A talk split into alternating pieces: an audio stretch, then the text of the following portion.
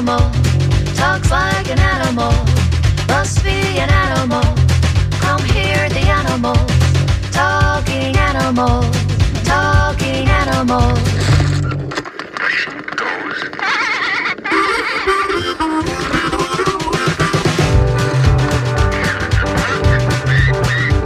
It walks like an animal, talks like an animal, must be an animal.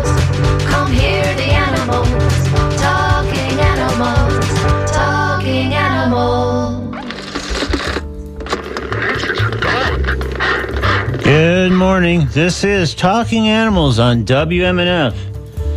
I'm Duncan Strauss, and first I want to thank all those who donated last Wednesday or before in support of Talking Animals as part of the WMNF Fall Fund Drive. It proved to be a very tough time to raise money, and many programmers fell short of reaching their fundraising goal.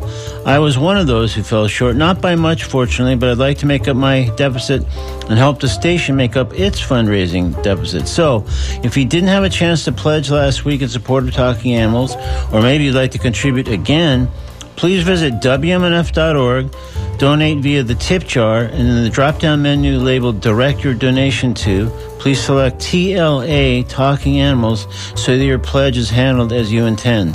Thank you. My guest today on Talking Animals is Ann Paul, an organizer of the Florida Birding and Nature Festival, a multifaceted, multi day extravaganza happening October 20th through 23rd. So that means obviously starting tomorrow in and around Apollo Beach, Florida. Across those four days, the festival will present a brimming slate of activities and experiences, including field trips, boat outings, seminars, keynote speakers, and, and nature expo.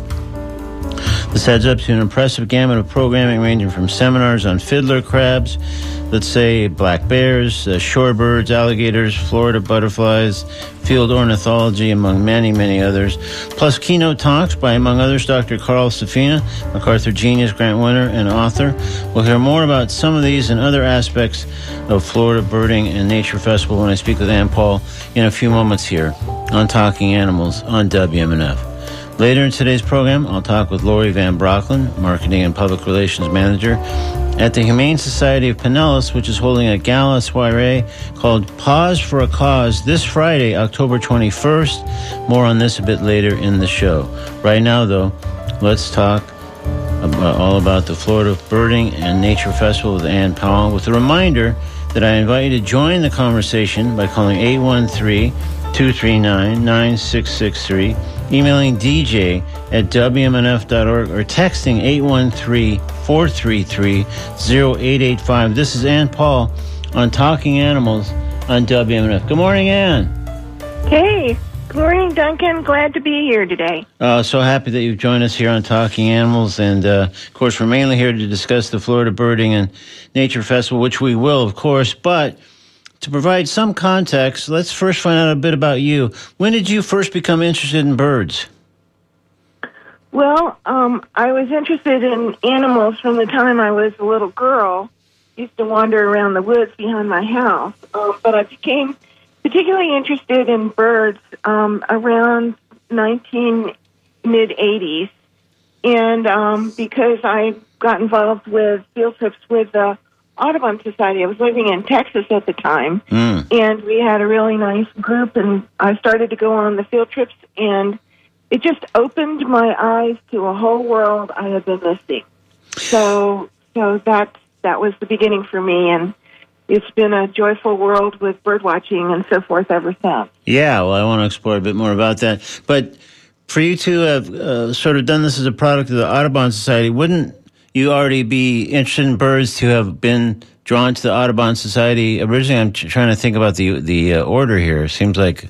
Um, uh, yeah, I guess I guess I was um, the, but but mostly I started out, you know, being interested in in uh, mammals, uh huh. and um, but then I started to realize that if you want to study animals in the wild, you're a lot of time looking at, um, you know, uh, motion detector cameras. Um, mammals are mostly active at night.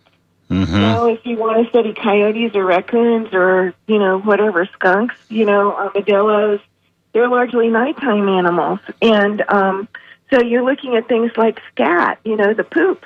Mm. you're looking at footprints, and you're, you know, so it's really finding out what they're doing is hard. But Yeah. birds are up when we're up. Yeah, they they keep better hours for our purposes, right? Yeah. Yeah, yeah, and for those of us, you know, that that um, want to see what what an animal's doing, birds really offer that. They're they're up when we're up. We can use binoculars to watch them as they go about their daily lives. Um, we can actually see what they're doing, you know, um, as they collect their prey. Um, we can look at their their body shapes and the plumages and appreciate that because they're so beautiful. And um, we can, you know, just learn more about birds without, you know, trying to guess from from you know footprints and stuff that Yeah. are hard to see. So, well, anyway. back back in those, uh, I guess, early days, the '80s in Texas, there with the Audubon Society that you mentioned, what was the first bird that truly enchanted you? Okay, so I was um, late for a field trip, and I got to the preserve late, and the and the Audubon people had already started up the trail. So I thought, well, I'll just catch up with them. So I started up the trail too, and I came across a bush, and there was a bird in it. And I looked at it. I knew a little bit, so I said, "Wow, I think that bird might be a warbler." So I looked at it with my binoculars, and I said, "Oh my gosh, it's black and white stripes." in this little warbler that was, you know, busy in the oak tree, uh, this right in front of me, about ten feet right in front of me. He was trying to find little bugs in the in the nooks and cranny of the oak tree. And so then I looked in my book, which I had stuck in my in my backpack, and there's a warbler called the black and white warbler. I had identified it all by myself Wow. and I was just ecstatic, you know. So that that was kind of a lot of people say, "What's your spark bird?" And I guess that was it for me. Oh, is that the term, the the bird that really kind of makes uh, makes you kind of a whole different level of uh, birder? Well, it's not that you're a different level; it's all of a sudden you're just fascinated, I see. and and that was the one that you know. So since then, every time I've seen a black and white warbler, I've felt to myself, "Ah, look, I can see it again. I can identify it. I love this bird, and I just enjoy watching them as they go about their business. You know, um, collecting food from oak trees. I would- I often do imagine the oak trees are going, "Oh yeah, get that caterpillar or get that little bug that's eating me." You know, oh, Yeah. so good. Well, so now we've got a show called Talking Animals where we're talking about talking trees. I like this very much. That's great.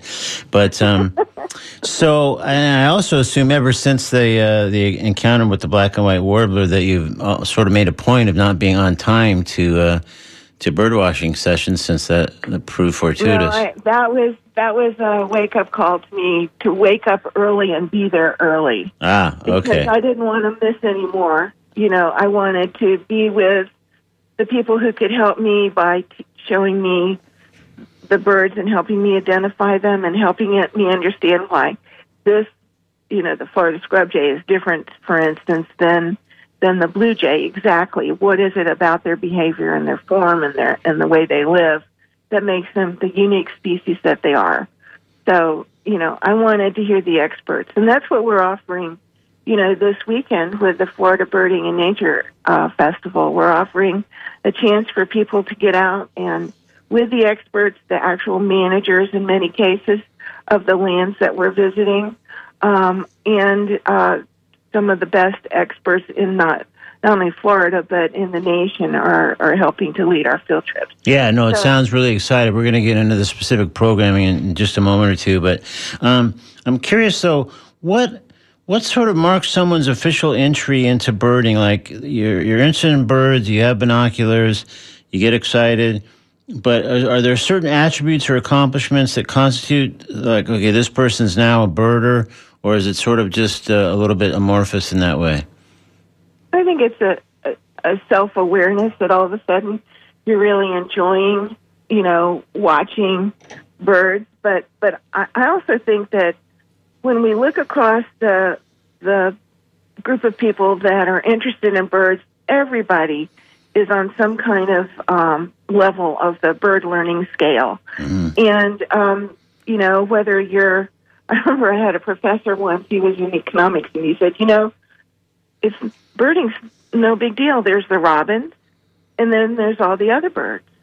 so um, he was really limiting himself. I felt kind of sorry for the poor man, but Yeah. um, because when you start to really notice the birds, we have over 500 species, for instance, that either live in Florida or migrate through or spend the winter here or the summer here.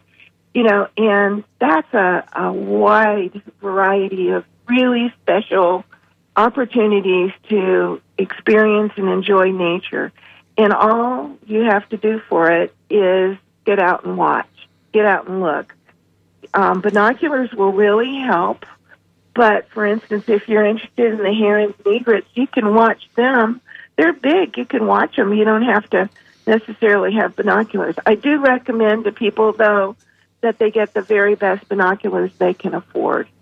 And um, that's one of the advantages of this festival because we have binoculars companies, experts who are going to be here with their wares, and you get a chance to pick them up and hold them and feel how they feel in their hand, in your hand, how they fit on your face, what's the balance, you know, what's the trade off between the cost and and and you know what you can really see. All of the binoculars will be really good. Some of them are spectacular. And when you have the opportunity to see the bird's plumage and maybe the color of the uh, skin around the eyes, the color of the legs, it just leads to a greater appreciation for nature in general. It's it's just so much fun. Yeah. So, in your case, when when did you realize your love for birds? And and you've talked, you know, about that was sort of preceded by just a general love for for animals and and I guess wildlife. Um, when did you sort of realize the love for those things could represent a, a, an academic path for you, maybe even a career path? Well, um, I was fortunate because it did represent a career path for me. Um, I came when we moved to Florida in 1990. I went to work um, as a volunteer at first, and then um, for the National Audubon Society. And um, they took me on mostly because of my enthusiasm and my interest in, um, you know, the fact that I was available and and could work for very little money at the time, but um, it did lead to a professional full time job that I enjoyed for 29 years before I retired a couple of years ago. So and and I continue to be very active in the in the ornithological world, if you will. I'm currently president of the Florida Ornithological Society. I'm, you know, working with the Bird and Nature Festival here, and Tampa Audubon voted me president of their chapter. So I'm just really enjoying, you know, the the the bird aspects. But yeah. I just want to point out that the this is the Birding and Nature Festival. You know, we recognize and and uh, I think if you ever get to go on a Audubon field trip, it's not just about the birds. It's about the other animals that we see, whether they're turtles or alligators or snakes or dragonflies or butterflies or just talking about the plants. It's, it's um, the birds are part of the ecosystem, and that's really what we're focusing on with the Florida Bird and Nature Birding and Nature Festival. Yeah, no, it's it's uh, as we touched on briefly in, in the introduction. It's covers an incredible amount of ground, and yeah, uh, birds obviously are, are certainly well represented. But there's a lot of other things. I think I mentioned uh, fiddler crabs and black bears and gators and all kinds of stuff. So, um, let for the, for those listening though, and who aren't birders, or at least aren't birders yet, um, describe maybe more uh, almost as a an appeal or a, a pitch kind of what you love so much about birds after a lifetime of loving them. I mean, what what are the non-birders missing in your view? Okay, so this is such a, a good topic, and we could talk quite a long time about this. Um, what you're missing is a sense of joy when you see a species that you've never seen before. Also, the great appreciation that you might have just looking at a bird that you're really, really familiar with.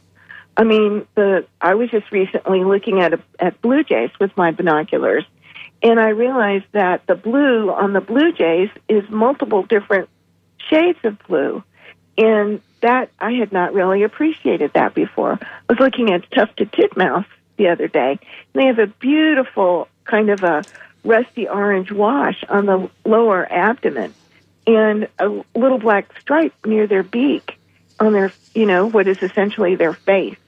So you start to pick up details, and it's you know it's the details are so beautiful when you see these birds. If you've if you've ever seen a spoonbill um, from a distance, you may not realize that the adult birds you can tell the adults from the young ones because the adult birds have this red wash across the top of their wings.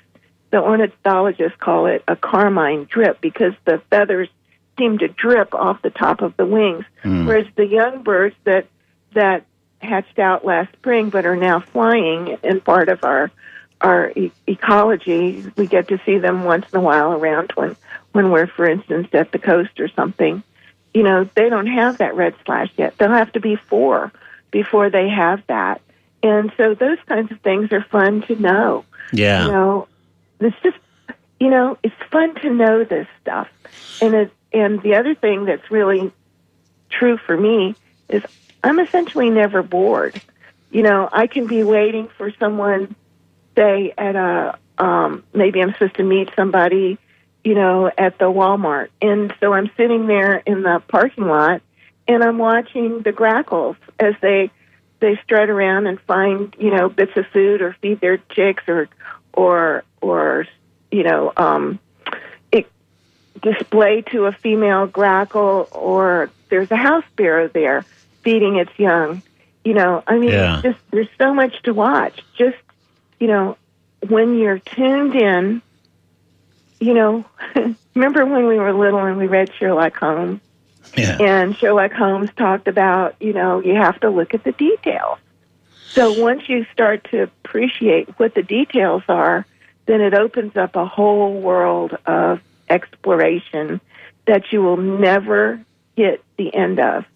And this is something that's crazy when you when you visit with professional ornithologists in the state, they're just as fascinated about the birds because there we will never know everything there is to know about any single species.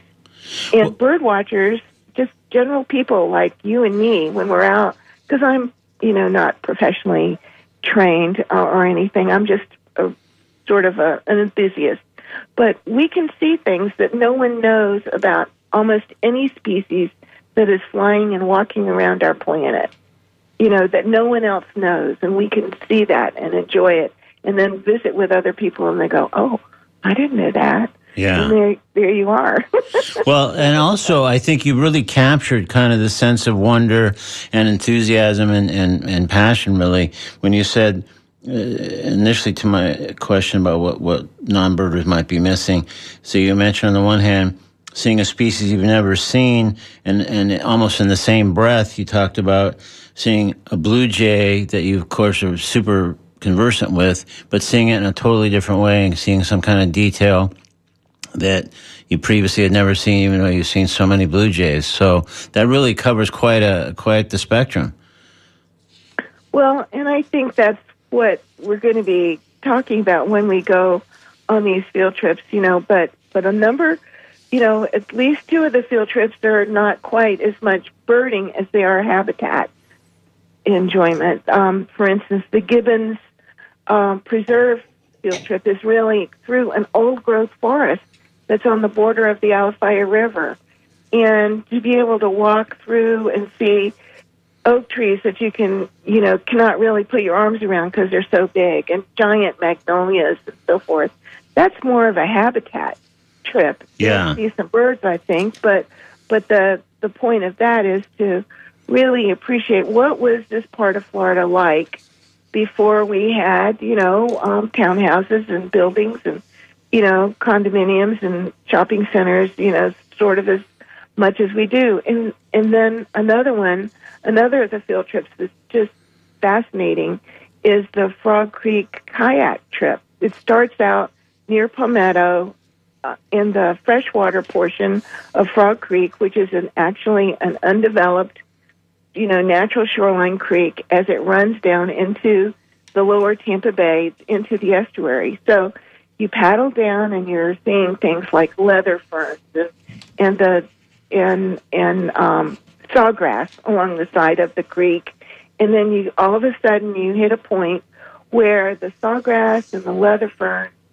uh, drop out, and now you're seeing black rush, and it's because you're at that juncture between the salt water that moves up with the tidal currents and the fresh water coming down the creek, and then further down, canoeing through mangrove tunnels, and then out into the more open portions of the bay where there are oyster bars and so on. So it's a really it's a habitat trip. Yeah. Or, and and there will be birds along the way. Sure. but but it's just to to explore that habitat in what is truly pristine condition with Randy Reynolds, who is the aquatic preserve manager for the Tampa Bay area, works for the Florida Department of Environmental Protection, and the wealth of knowledge that he brings to that role is just large. So to be able to have that time with him and to experience it for yourself, that's really really neat. yeah. And that's the kinds of things that we're offering. You know, um, many of the field trips that are, for instance, the ones that are going to Fort DeSoto are being led by two of the, well, actually three of the best birders in Florida. And we're sending along Clay Taylor as well. And he is one of the best birders in North America. He's here because he's um, the representative for Swarovski binoculars. But this is just a chance to be out in the field with with some of the most spectacular, you know, people who know so much. And the and the fact is, they're willing to share their knowledge. In fact, they love sharing what they know about the birds with, you know, people who who are learners. Yeah. And a lot of people who go on that trip will be well versed, but they'll be beginners on that trip, and this this makes it fun for everybody. Yeah, I was going to ask you, in fact, if uh, back to, to the birding side of the coin, uh, to what extent uh, the festival was well suited for you know beginning birders, or is it really kind of geared more for at least slightly more experienced uh, ones? It's really suited for for literally everybody. I think. Well, I I just have to say this about me personally. Okay. I never go out on a into the wild, into the habitats of Florida that I don't learn something. You know, and as a as a beginning birder, you know, the the options are you're going to pick up a lot. Yeah. Um, as an expert birder, you're going to pick up things that have real real meaning to you. And Yeah. um, I'm also extremely slow learner.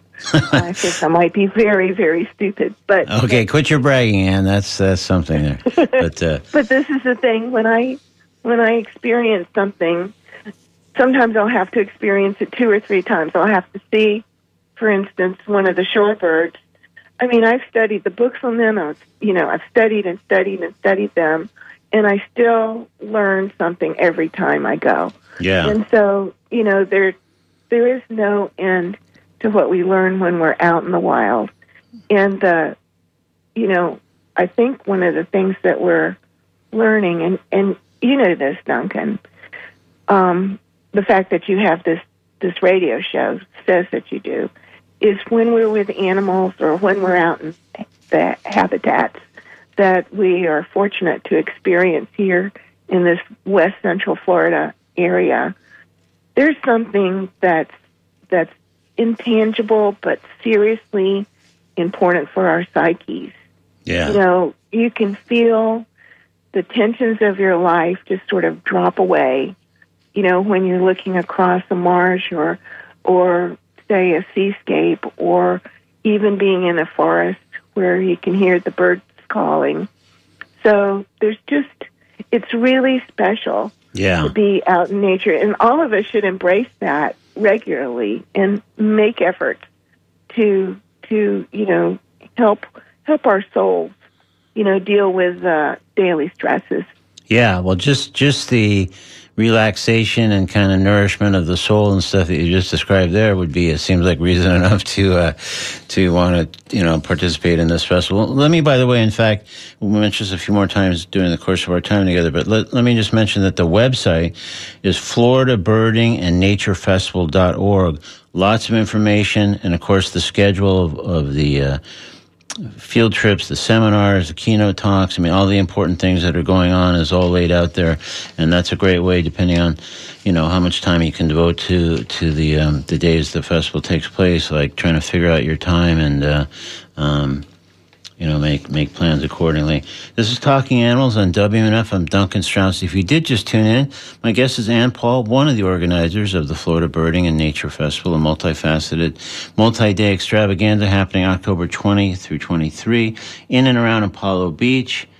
Florida, and again, presenting field trips, boat outings, seminars, keynote speakers, nature expo, and more. So, if you have a question for um, uh, for Ann, uh, you can call 813-239-9663, email dj at wmnf.org, or text 813-433-0885. So, uh, yeah, we just got, I just, uh, sorry, I got sidetracked. I read an email that was sort of actually in real time saying kind of what I just had, which is that the, uh, the festival, of course, is, is this, uh, this weekend, starting tomorrow, really. So it's even before the weekend, October 20th through 23rd, in and around Apollo Beach. And one more time, the website, which we'll come back to multiple other times, is simply Florida Birding and Nature Festival.org. So let's talk about a few more of the, uh, the festival um, offerings. Uh, I mean, the schedule is so sprawling across f- those four days. There's no way for us to, of course, cover everything. But one thing that that um, that caught my eye, well, there's just so many things, is uh, happening tomorrow. It's Seeking Florida's Special Birds. Um, that's a field trip. And tell me what that means. So um, we've hired a bus, and it's a bus trip that will go across Central Florida, and they'll be looking for things like crested caracara, you know, the whooping cranes that are still in that area from from the uh, effort there to intro- introduce an experimental flock here. Uh, they'll be they'll be looking for uh, sandhill cranes and and uh, snail kites some of the the birds that that people um, would have trouble finding, except that they're going to be going with Dave Goodwin and Jim Eager, who are just fantastic birders. And uh, Dave and Jim told me they went out and scouted the the trip this weekend so that they know they can get to all the places they want to go.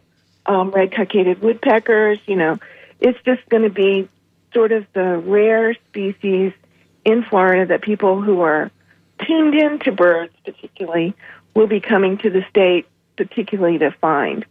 So, so it's a, you know, they'll probably see 50 to 60 species in the course of the day. It's an all-day field trip. Yeah. And should be a lot of lot of fun. So, because they're pretty fun people to be with. Yeah, I'm sure. Well, it sounds like quite an adventure as well. So, uh, yeah, yeah. And one thing too that um, just because we like uh, uh, we like all kinds of science at all kinds of levels. One of the uh, the um, seminars I noticed is called Citizen Science. Uh, fill me in on what that involves. Well, um, um, the speaker for that is Charlie Fisher, and he has been involved in a number of uh, opportunities where people can do bird watching and then turn in what they have found to um, and and then that information can be used to increase the knowledge about birds in North America and particularly the Tampa Bay area if they do it in Tampa Bay. But um, what's going on with our birds? You know, so he's t- he'll be talking about the Christmas bird count and which is held uh, across the United States, Canada, and Central and South America by um, and and people will be looking for the wintering birds in their area, and that's a great thing to be involved with. Or eBird, or which is uh, the Cornell Lab of Ornithology collects bird watching data from thousands of people on a daily basis, and then uses it to figure out with their giant computers where the birds are. And so that's pretty much fun when you're talking about migration. You know, as the the big uh, um, movement of birds of North America slides south to Central and South America in the fall, and then and then flies back up to their nesting areas in the spring. You know, where are they? Where do they stay? Where are they going? You know, have they gotten to this part of the United States yet, et cetera? It's really, really important data for the future of bird management and so forth. So Yeah. this is how people can, you know, you don't have to be the best birder in the world to participate in stuff that makes a difference in terms of knowing um, being a, the information to be used by um, professional ornithologists to better manage birds. It's a it's a great. It'll be an inspiring and fun talk, and Charlie's great. So That's wonderful. yeah, yeah.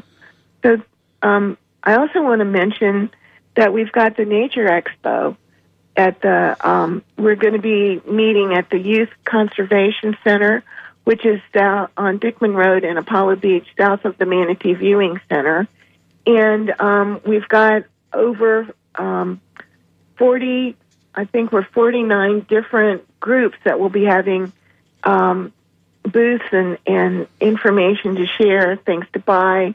As I mentioned, there will be binoculars, purchasing opportunities, but also um, wildlife art, and then the different organizations and agencies are also having tables, so you could pick up a lot of information that, if you're interested in the environment, will really be fun. And then the uh, Little Red Wagon is going to be there too, selling native plants. So if you're getting ready to work in your garden, this is a good time to pick up plants that will support butterflies and and um, you know other and, and hummingbirds and other other birds and wildlife in, Wow. in your yard. So that's that's going to be. I mean, it's really quite quite an uh, an amazing uh, accumulation of of uh, different um, booths and, and activities that will be available. Yeah, no, this So- seems like a just a gigantic, uh, uh, uh, you know, undertaking and event. How many how many people work on the festival, and, and how how much of the year is devoted to all the various preparations and figuring out programming and all the organization involved? We have a festival um, planning board that works on it. Um, we kind of take a couple months off after the festival's over, hmm but then we start to think about it, you know, in the winter, and um, and then um, we have really good sponsors. So we ask them if they, um, for instance, Mosaic is a sponsor and TECO is a sponsor, and then also the um, FWC, the Florida Fish and Wildlife Conservation Commission, is hosting our event this year, and we have a lot of field trips to Hillsborough County's um, environmental lands, as well as we're going to environmental lands owned by Pinellas County, um, Sarasota. Um, we're going over to Polk County to some of their preserves, Manatee County. You know, we're we're literally in six counties for our field trips for this festival. So, so and and we have the support of of all of those staff people and so forth. I think by the time we're actually doing the festival, you know, we've had participation, you know, volunteer participation from about 500 people Oh my goodness! kind of big, Wow. you know, and um, you know, it's just really, really something else. And we're fortunate that um, we get that kind of help. This is this will be the sixth year that we're doing the festival, and it's bigger this year than than it has been. So- yeah, didn't it have kind of a a previous incarnation and then sort of faded out for a bit and then was revived or, or reconfigured subsequently? That's yeah. We were the festival started over in Pinellas County, um, and it was supported by the county over there, and it did really well for seven years, and then and then it you know um, due to various factors it it went dormant, but um, Marilyn Het actually, uh, who was working for Hillsborough County's um, in economic development group, called up and said, you know, why don't you guys do the festival again? And so here we are. Yeah. They're doing it again. But now it's in Hillsborough County, at least the, the central location is. Yeah. And so our, our seminars and our keynotes and the Nature Expo are all going to be hosted, as I said, by FWC's Youth Conservation Center in Apollo Beach on Dickman Road, just north of the elementary school, if you're familiar with Apollo Beach, and just south of the Manatee Viewing Center, if you know where that is. Such a great destination. That's great. Um, well, and last year, I, I remember there was uh, obviously for many things, many uh, events, and just generally for people, there were still COVID concerns. Uh, you know, of one level or another. So I think the festival then was kind of a mix of in-person programmings and, and lots of Zoom offerings, even even for the things that people did have the option to go to in person. How does that compare with the approach this year? Well, again, we're being very um, careful with regard to the um, pandemic issues and the coronavirus. So, Mm-hmm. so the Nature Expo is all uh, essentially outside, outside, but in the shade. Um, so we've got a tent, and we're meeting. We've got the Nature Expo set up underneath the um, Youth Conservation Center's building, which is elevated due due to its location near the coast. And um, so, you know, in the open air where the breezes are, but people are welcome and to, you know, definitely wear their masks if they feel comfortable. Mhm. You need to do that. Um, and then our our talks are going to be in the classroom upstairs um, where we have enough space so people can spread out and uh, so on. So, Right. of course, all the field trips are open air, all outside. Yeah, that's you know, great. So, yeah, it's going to be fun. So again, this is Talking Animals on WMNF. I'm Duncan Strauss. My guest is Ann Paul, one of the organizers of the Florida Birding and Nature Festival, which takes place October 20 through 23 in and around Apollo Beach, Florida, but really, as we've heard, really across in one form or another across six counties. And uh, festival offers, as we're hearing, field trips, boat outings, seminars, keynote speakers, and more. So we invite you to join the conversation. If you have a question or comment for Ann about the uh, festival or about any aspect of it, 813-239-9663. You can email dj at wmnf.org or text 813-433-0885. So let's talk a little bit about the keynote talks, um, starting with uh, Steve Shunk and his presentation, Woodpeckers, Florida's Keystone Carpenters. this is going to be such a fun talk. Um, Steve wrote the Peterson's Guide to the Woodpeckers, so he is uh, a, a national woodpecker expert. He's actually coming to us from the West Coast, and uh, he texted me a little while before. He said, "I'm at the airport, so he's coming in um, tonight." Yeah. and he is going to be going on some of the field trips with us, as well as doing the keynote talk. And uh, if you have his guide to woodpeckers, you know you should come to the keynote talk, and he'll sign your book for you. Um, woodpeckers are one of the the really specially designed species on the planet to use the, the ecosystem where they are. And so there's a, a wide diversity of woodpeckers across the United States because the habitats vary um, depending on where you are. But it's really fun to hear about the different species. You know, um, how do they not get headaches from you know slamming their beaks against you know tree trunks and um, making holes in trees and stuff? And how do they nest? Where do they nest? What do they do? What do they eat? You know, um, the different sized woodpeckers eat different kinds of foods um, and how do they use their tail to balance? You know, so when they hop up a tree, they're actually spring off their tail to jump ahead, you know, jump up a little couple of inches up the tree. I mean, it's all fun. Yeah. And he's going to be talking about the physiology and the different woodpeckers, particularly focusing on our Florida birds, but I'm sure he won't be able to not talk about some of the other woodpeckers in the uh, in North America. Sure. Why? Why? He, he can't be limited, probably, Steve. Right? Yeah. So, uh, you know, because he's in person, you know, people have the opportunity to ask him every single question. yeah. You know, Oh, that's great. It's exciting for, Yeah. for him and for those assembled. So, uh, and the other keynote, uh, I guess we should mention is Dr. Carl Safina, and his talk is Beyond Wild Thought, Emotion, and Culture in Birds and Animals. I don't know if you, I mean, he's um, MacArthur Genius Grant winner and an author. He's been on this show here uh, a couple times. But uh, I don't know if there's any uh, sneak preview or a brief overview you want to give of what you expect his talk will amount to. Well, you know, Carl is one of these genius conservationists who thinks on a worldwide scale, and his his um, books reflect that. He's a beautiful writer. Yeah. Uh, he's written, you know, a book about tuna, the song of the blue ocean, and and and seabirds, eye of the albatross, and without words. I don't know if you've read that one. It's just really excellent about elephants and their communications.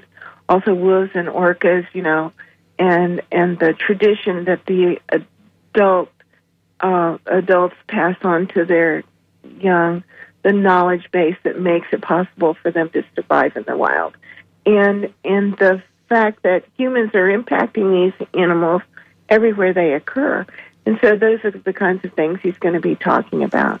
You know, the um, international conservation efforts. It, I'm really pleased to be able that we were able to get the caliber of speaker that he is to our festival. That's You great. know, we're, we're a little festival, and we've got Carl Safina coming. Well. At this point, I'm not sure how much of a little festival you are, just uh, literally or figuratively, just given the incredible amount of programming that's uh, that's again sprawling over four days' time, and uh, and then the nature of the folks that uh, that you have speaking.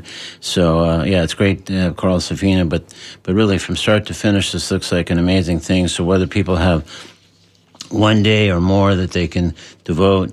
Uh, if they if they uh, haven't had a chance to look into this again, I want to just repeat because we're just about the end of our time. And the Florida Birding and Nature Festival.org is the website to uh, um, f- you know find out all about the uh, festival and see the schedule and see how you can sign up. And we're not able to talk about the prices of things here, but you can also find out the costs of uh, attending these things or signing up for these things, registering, etc. So. Um, so, Ann, thank you so much for joining us today on Talking Animals. Any last uh, 30 second thing you want to add before we have to wrap up?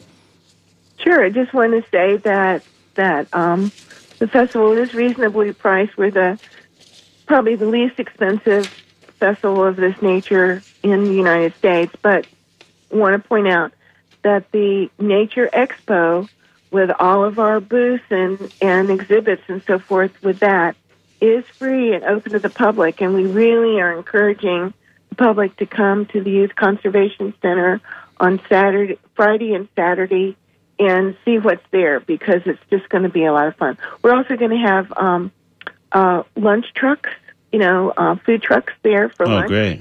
and um, the Italian ice guy is going to be there all day.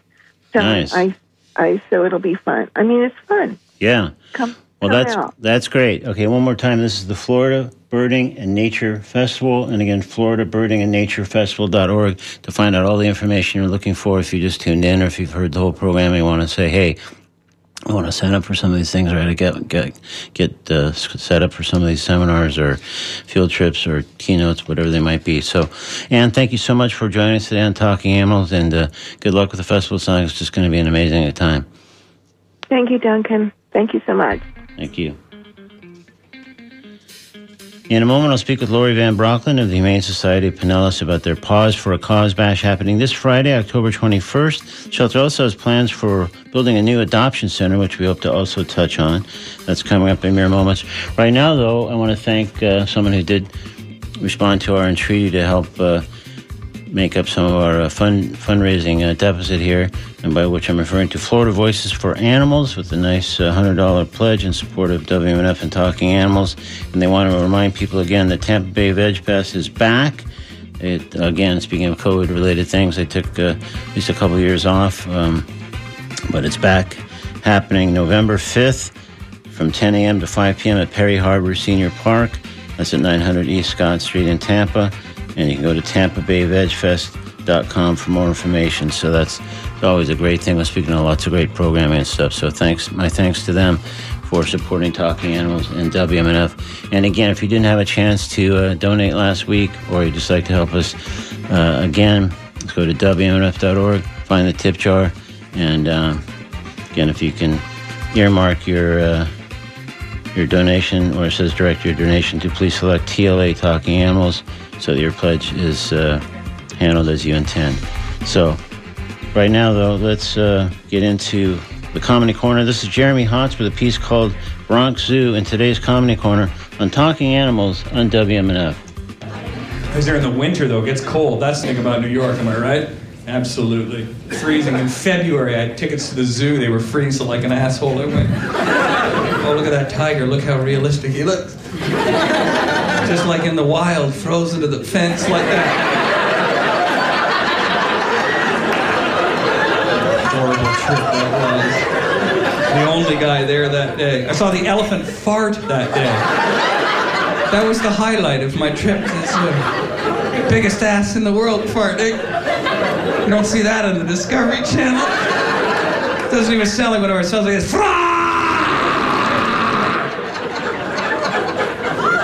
The other animals are running behind it to try and keep warm. The tiger was going, point your ass this way. I'm stuck to the fence. And melt me off the fence with your huge hot ass. That's exactly what he said. I was there. I speak a little tiger. That's what he said. It was the funniest thing I ever saw. And then it hit me, and it wasn't funny at all. And an elephant fart right in my face. And I'm wearing the gas permeable lenses. So the image is burnt in my mind for all time.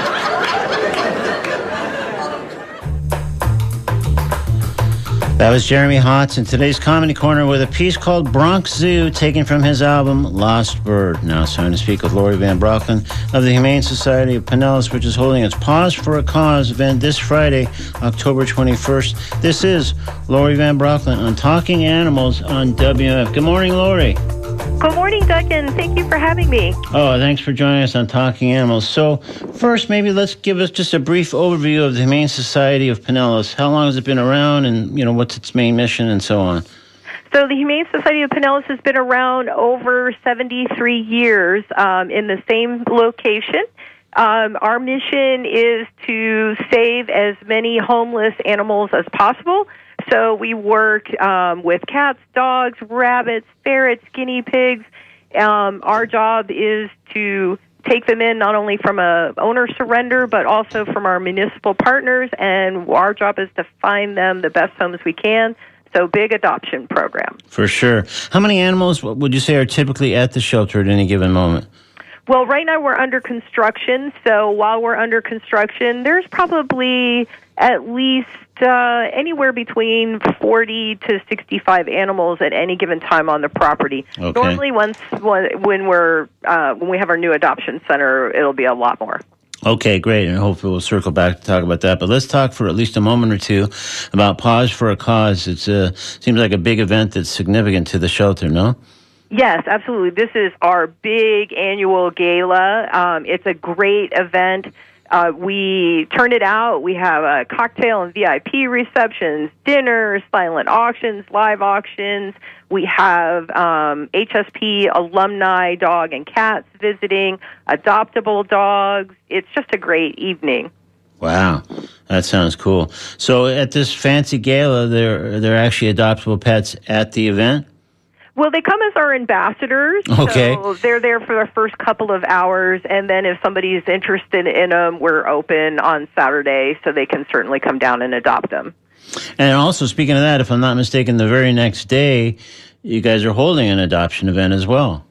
Yes, um, yeah. For most people who don't know, Subaru has a national campaign called Make a Dog's Day. So we are doing a big um, adoption event with our partners in crime here in the city, which is Fitzgerald Subaru of Clearwater. We'll be there Saturday. That's right on US 19 from noon to 12 p.m. That's great. So uh, there's plenty of chances in the next couple of days or so to uh, to find and adopt a, an animal. It sounds like either at the uh, at the Paws for a Cause or at the event the next day um, on, on the 22nd. Absolutely, and I I forgot to mention that you can still purchase a ticket to the gala. The tickets will be open through Thursday. The gala is actually at the Safety Harbor Resort and Spa. Friday night starts at 6 p.m.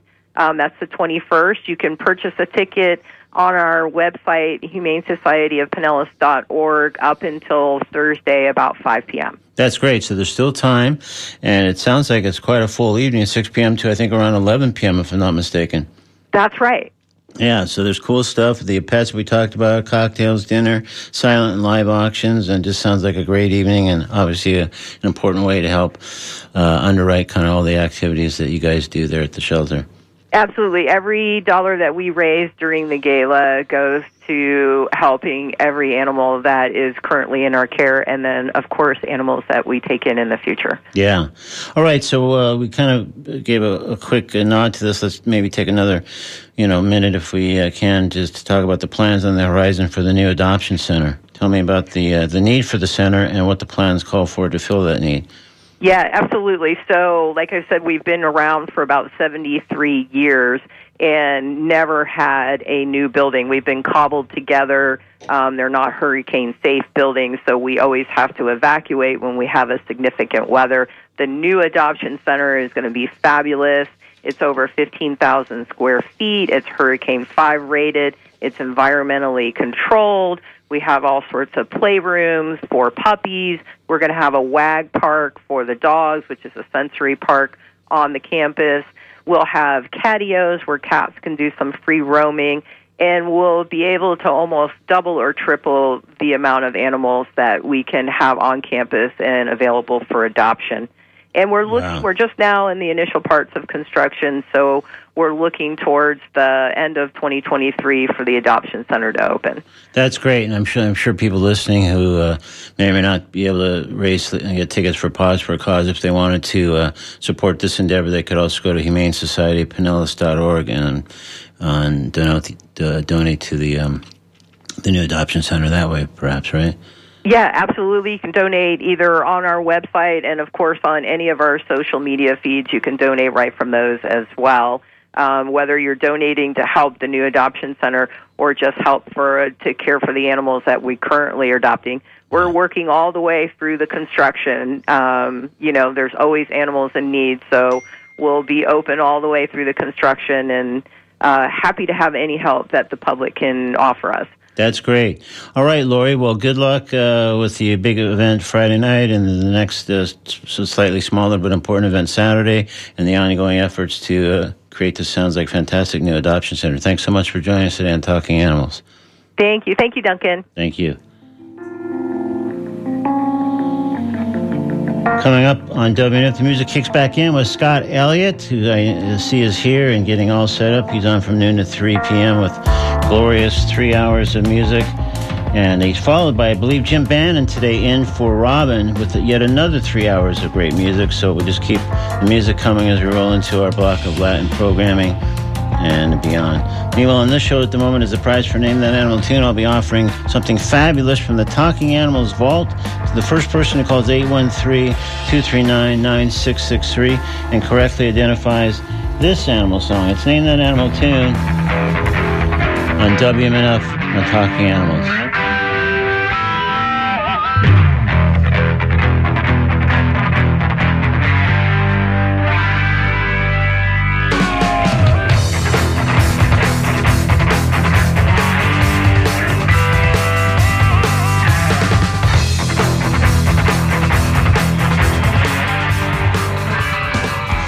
All right, we have just about reached the end of today's edition of Talking Animals on WMNF Tampa.